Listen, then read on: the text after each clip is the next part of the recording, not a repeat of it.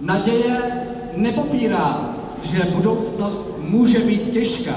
Naděje ji však naplňuje smyslem. Naděje ví, že pravda a láska zvítězí nad lží a nenávistí. Koho by si zvolil Ježíš za prezidenta? Nebo jaký politický straně by to hodil? A hodil by to vůbec někomu? Kecičky pastora Pavla.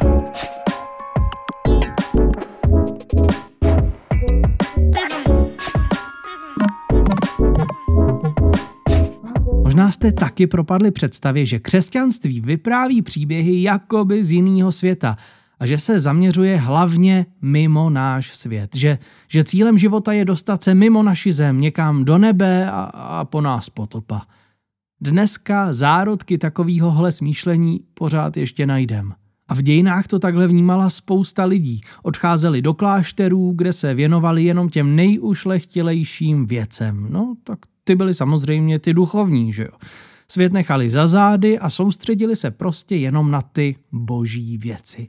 Svět je skažený, jde to s ním od desíti k pěti a hlavním smyslem je z toho všeho prostě utíct. Uděláme si teďka malý filozofický okýnko. Tohle podivínský zašívání před světem totiž nepřijde divný jenom mně. Slyšte, tak pravil Zarátuštra. Své bídě chtěli utéci a hvězdy jim byly příliš daleko. I vzdychali, o kdyby byly nebeské cesty, po nichž bychom se vplížili do jiného soucna a blaha. Rádi by vyletěli z kůže. Proto naslouchají kazatelům smrti a sami káží o záhrobích. Kdo by neznal Níčeho? Friedrich Nietzsche kritizoval křesťanství mimo jiný právě proto, že se soustředilo na to, co je mimo svět, co je za světem a vůbec se nestaralo o svět kolem. Záhrobníci. Tak říkal jeho zarátuštra křesťanům. Ty, co vyhlížejí jenom za hrob a třesou se na to radostí. Ničemu vadilo, že se křesťanství stará jenom o to, co je za hrobem, co je po smrti. E, no Ježíšovi by to podle mě vadilo taky. To totiž není dědictví Ježíšovy message. Je to dědictví řeckého Platónova idealismu, který vnímá, že tenhle svět je jenom odrazem dokonalých věcí mimo něj. A tam se musíme dostat, do toho místa, kde je všechno neskažený. Odtud pocházíme a nakonec se tam prý musíme zase dostat. A v historii potom další a další následovníci těchto představ domýšleli, jak to udělat, abychom se dostali k tomu dokonalému světu. Ale my nemusíme v Bibli listovat dlouho, abychom zjistili, že o tomhle starověký hebrejec vůbec nepřemýšlel. První báseň o stvoření, hnedka první stránky Bible, několikrát zopakujou, že Bůh stvořil svět a ten byl prostě dobrý. Byl dobrý. Neskažený a hodnej zničení nebo opuštění. Svět je dobrý a boží follower se má o svět starat. Nemá mířit s radostí za hrob, ale pečovat o svět teď a tady. A hned v zápětí to všechno dostane na starosti první člověk Adam. Má pečovat o svět a odrážet přitom boží laskavou péči. Nezáhrobničit, ale zajímat se a usilovat o něco lepšího a udržitelného. No a tady se dostáváme k politice. Politika může být v tomhle všem nápomocná. A co na to Ježíš? Byl Ježíš vůbec politickou figurkou?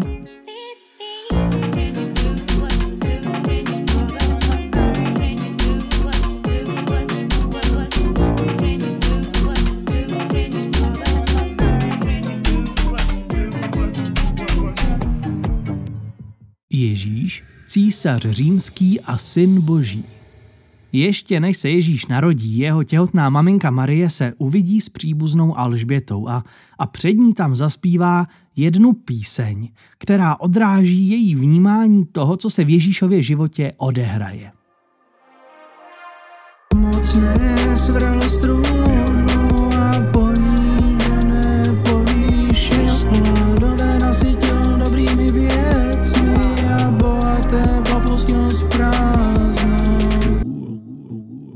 popis toho, že by Ježíš přišel jenom lidi vytáhnout do nebe.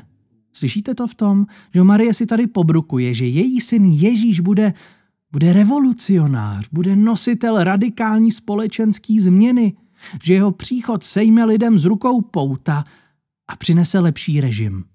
O nějakých těch 30 let později se dospělý Ježíš rozhodne, že začne veřejně působit, že začne vstupovat do věcí veřejných. Přijde takhle za synem týhletý příbuzný Alžběty, aby se od něj nechal pokřtít a, a sotva se vynoří z vody, po křtu hnedka zazní hlas z nebe, zazní politická proklamace. Ty jsi můj syn. Ježíš jako boží syn. Už z kraje jeho služby teda sám Bůh označuje Ježíše jako svýho syna. No, no ale co v tom je jako politickýho? Nechme teďka na chvilku stranou představy o božský trojici. Ty ještě křesťanský raný pisatelé neznají. Být prvorozeným synem ve starověku znamenalo, že mám právo vystupovat v otcově jménu, že můžu zastupovat a prosazovat jeho věc. Tohle, co Ježíš uslyší z nebe, je povolání k úkolu. Ty jsi můj syn, řekne Bůh. No a vlastně tím říká, aby Ježíš prosazoval jeho věc mezi lidma. Boží syn, zástupce boží věci. A má to ještě širší politický dosah. Ve starozákonních žalmech je boží syn dokonce označení pro krále. Boží syn, no to je často právě vládce. V Ježíšově současnosti přesně každý věděl, že ten pravý boží syn sedí momentálně v Římě na trůnu. To se tak říkalo. Když se Ježíš narodil, tehdy vládl Římu císař Augustus. Augustus byl adoptivní syn Julia Cézara. A jelikož byl Cezar po smrti označený za boha, no tak Augustus jako jeho syn byl logicky boží syn. Boží syn v Ježíšově době je označení císaře. A to je politický až až. Ježíšovo označení jako božího syna samo o sobě činí politický nároky. Izraelský král, římský císař, prostě někdo, kdo má tu moc prosazovat nový režim. No a to samozřejmě všechny ostatní krále, všechny vládce, despoty zvedá ze židle. Příběh o Ježíšovi hned na začátku říká, že přichází někdo, kdo bude vládnout. A svůj volební program Ježíš představí hnedka v zápětí. Ježíš se vydává do světa a po Galileji rozlašuje Přiblížilo se království boží, čiňte pokání a věřte evangeliu. Tak tohle snad není odkaz k záhrobničení?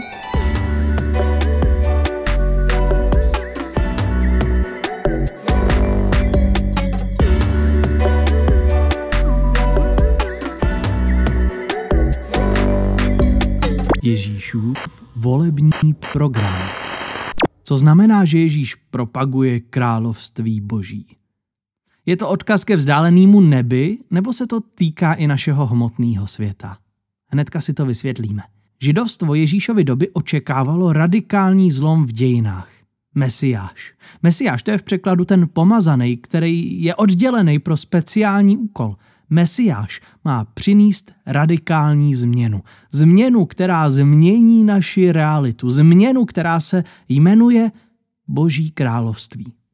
Nikdo v téhle době v Izraeli ale nečeká, že by po smrti měli někam zamířit jako duchové. Oni čekají, že tenhle život se promění, že změna přijde teď, hned, dnes – že ten pomazaný, ten mesiáš bude politický vůdce, který vyjedná, že římani, který židovský země v současnosti za Ježíše okupujou, konečně vypadnou.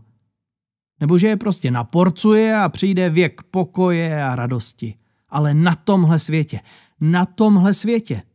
Ježíš to sice nakonec udělá trošičku jinak, ale vlastně ten nový věk částečně přinese. A tímhle končí taky poslední kniha Bible, že se ty dvě sféry naší reality, ta obrazně nebeská a ta naše, obejmou a celý svět bude obnovený a proměněný. Boží království je realita, ve který vládne a panuje Bůh. A pak ještě Ježíš hlásá evangelium. A to je co?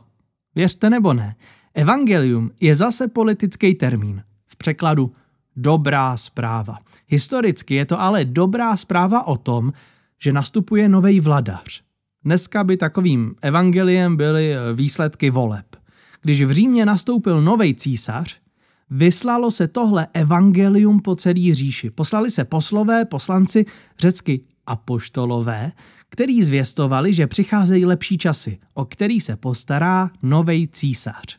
Očekává se, že lidi v říši z toho budou nadšení a že slíbí svoji loajalitu novýmu vládci. Že slíbějí loajalitu božímu synu na římským trůnu. Je strašně zajímavý, že právě loajalita je v řečtině ten samý výraz jako víra. A.k.a. původní evangelium je o tom vložit svoji víru v božího syna, tehdy císaře, důvěřovat, že císař má pro nás lepší budoucnost. No a pak je tady najednou Ježíš. A Ježíš nabízí jinou stranu mince téhle víry, téhle loajality. Představuje loajalitu králi, který teprve přichází a má mnohem lepší plán záchrany než kterýkoliv jiný politik. Ježíš chodí po Galileji a volá, že je tady evangelium, ať se na něj spolehnou. Ježíš volá, že přichází staronovej vládce, nebeský tatíček, osvoboditel, hospodin. A tohle pak budou Ježíšovi osobní poslanci nebo vyslanci, eh, prostě ty apoštolové, hlásat dál. A to zní vlastně až dodnes. Boží království přichází. Bůh se ujímá vlády. Zatím sice ještě ne kompletně, jenom částečně, ale, ale to všechno přijde. A ne někde mimo, ale přímo tady. Ježíš jako hlavní tvář nového režimu Božího království se potýkal s lecčím. Mezi svýma dobrovolníkama, který mu sbírali hlasy, měl spoustu horlivých lidí. E, prej až polovina z nich pocházela z hnutí takzvaných zélotů. Zéloti byli fanatici, kteří dost silně stáli na politické straně proti Římu.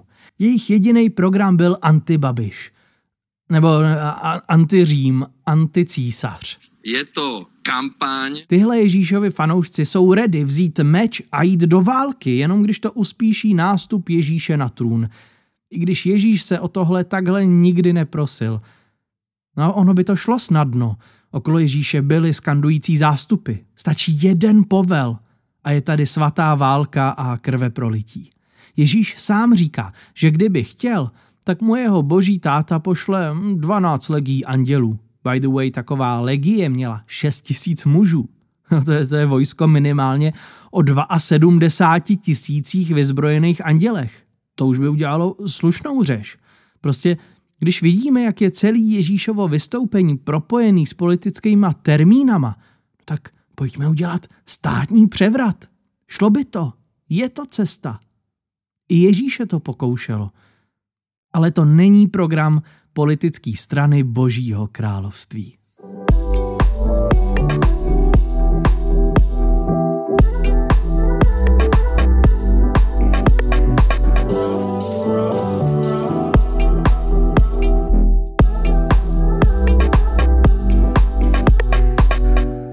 politika Božího království. Politický program Božího království stojí totiž na jiných principech. Nestojí na, na tvrdosti, na síle nebo na moci, která ponižuje davy. Ježíš představil, že jeho politický program je nenásilí. Je to ochrana slabých, je to pomoc druhým, je to zájem, je to solidarita. To všechno do našich dějin vstoupilo právě díky křesťanství. Domovy pro seniory, jsou dědictvím zájmu křesťanů o lidi na okraji, o který se už nikdo postarat nemůže. Křesťani jako voliči a občani nový politické strany Božího království prosazují Ježíšův sociální program. Když nějaký město postihla smrtící epidemie, všichni prchali, ale křesťani tam zůstali a tváří v tvář smrti se starali o nemocný. V řecko-římském světě byl takový přístup něco úplně novýho. Tehdy ani třeba děti neměly vůbec žádnou cenu. Odložit nechtěný dítě u popelnic to nebylo něco, co by někoho tehdy pohoršilo. Dítě prostě nemělo žádný práva, bylo věcí rodiče. A pak Ježíš jedno z dětí postaví doprostřed svých učedníků a říká jim o takový mrňousky se starejte. Když je přijmete, Přejmete tím mě. Křesťani se stali těma, kdo se ujímali opuštěných dětí. A dneska jsou dědictvím téhle křesťanské kultury dětský domovy, jsou dědictvím babyboxy, který snižují pravděpodobnost toho, že svý nechtěný dítě někdo někde nechá zimně na pospas.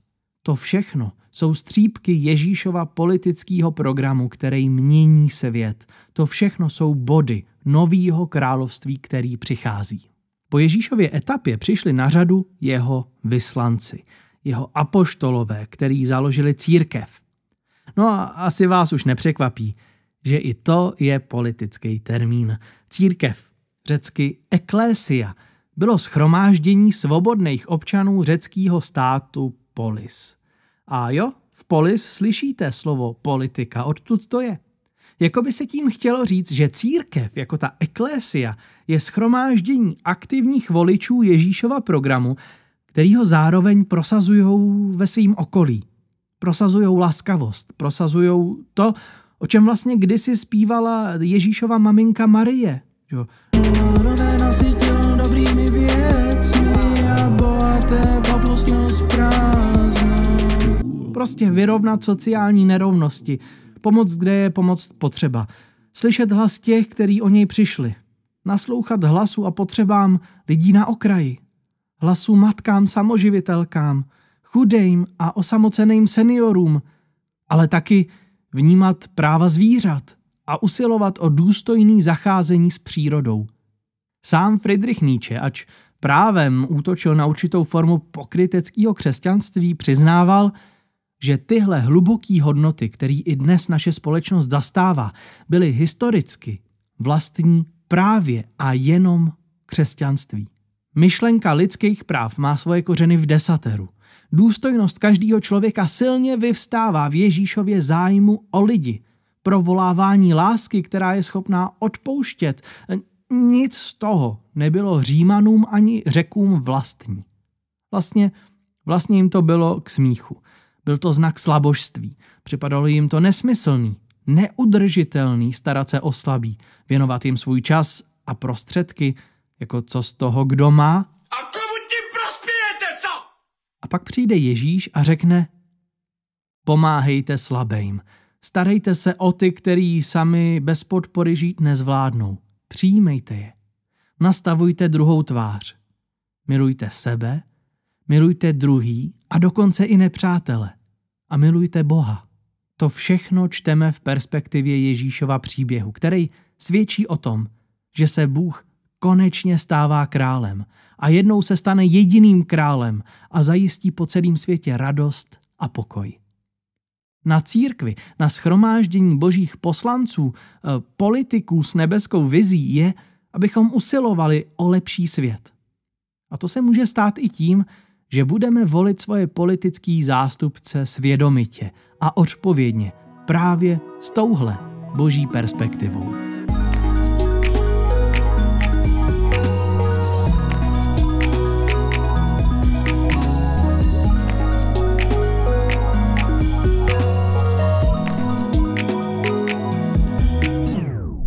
Koho by teda Ježíš volil? Nevím. Z jeho důrazu na sociální věci vnímám, že by měl snad blízko k levici. Ale tak jako tak, určitě by nedal svůj hlas lhářům, prospěchářům, populistům a manipulátorům a že jich kolem nás je. Nedal by svůj hlas odírání chudých a zvýhodňování privilegovaných. Když pročítáme Ježíšovy příběhy, vidíme, že to všechno má zpět k něčemu lepšímu. K lepšímu světu. Ne k lepšímu nebi, kam po smrti doputujeme. K lepšímu světu. Máme povinnost se starat o tenhle svět, pečovat o něj, vylepšovat ho, i navzdory tomu, že v lecčem se pořád zhoršuje. Zájmy Ježíšových voličů jsou solí země, která dává chuť neslaným nemastným životům a dává jim smysl, proč žít.